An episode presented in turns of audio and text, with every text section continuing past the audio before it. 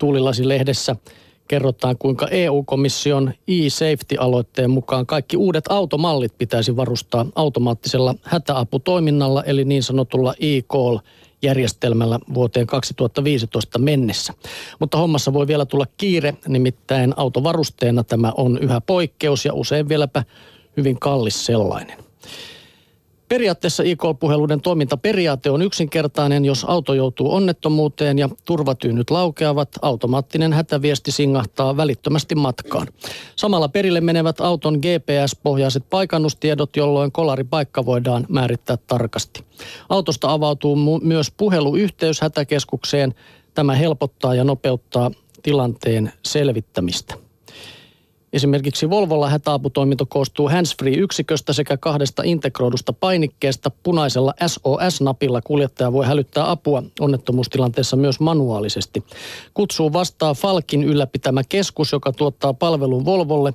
Keskus vastaa suomeksi, varmistaa hätätilanteen laadun matkustajien kanssa, vahvistaa auton sijainnin ja ottaa tarvittaessa yhteyden valtakunnalliseen pelastuspalveluun.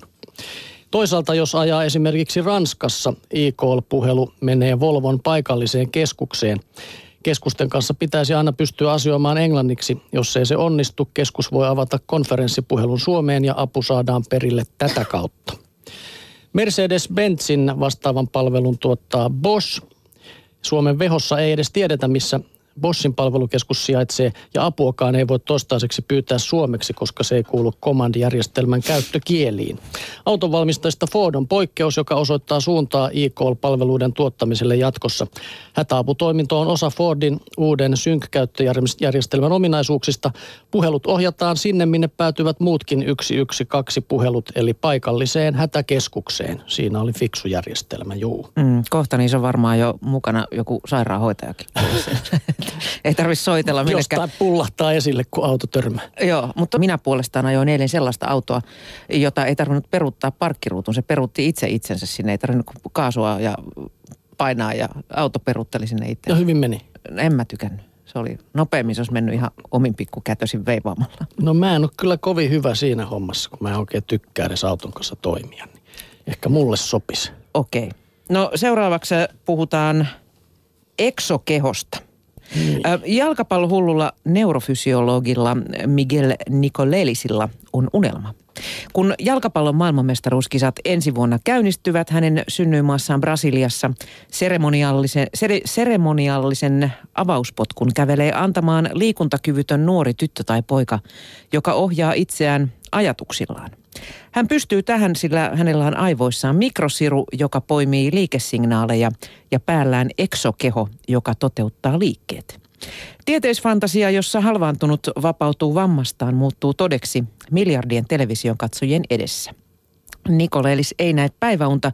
Itse asiassa tämä Duke-yliopiston professori ja neuroproteesien pioneeri on pitkällä tekniikassa, jossa liikkeitä ohjaavat ajatukset.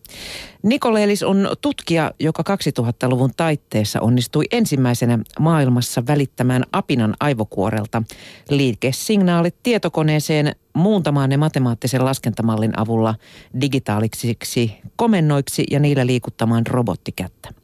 Pian hän saavutti oikein maailman mainetta, kun hänen apinansa oppivat siirtelemään tietokoneen kursoria ajatuksen voimalla. Sitten halvaantuneet ihmiset ovat pelkästään liikkeitä kuvittelemalla käyttäneet tietokonetta, pyörätuolia, televisiota ja robottikättä. Eksokehon hallintaan nämä sinänsä merkittävät saavutukset eivät vielä riitä. Siksi Nikolelis on viime vuodet kulkenut myös vastavirtaan, kehittänyt neurosiruja, jotka välittävät ärsykkeitä ulkomaailmasta aivokuoreen. Halvaantunut avauspotkun antaja on vasta esimakua tulevaisuudesta. Nikolellisin mukaan neuroproteesit vielä vapauttavat meidät kaikki kehomme kahleista. Tässä visiossa ohjaamme ajatuksillamme robotteja vaarallisissa paikoissa tai liikumme avatareina vieraissa maailmoissa. Nämäkään ajatukset eivät ole pelkkää spekulointia. Nikoleellisin apinat ovat jo juoksuttaneet robottia Japanissa ja tunnustelleet virtuaaliapinoiden käsin virtuaalikohteita. Nikoleelis uskoo, että jonakin päivänä neuroproteesit laajentavat myös aistejamme. Tässäkin hän on tehnyt läpimurron. Hän on asentanut rottien tuntoaivokuoreen infrapuna-anturit ja saanut rotat aistimaan näkymätöntä lämpösäteilyä viiksillään. Tämä osoittaa, että aivot ovat luultuakin joustavammat.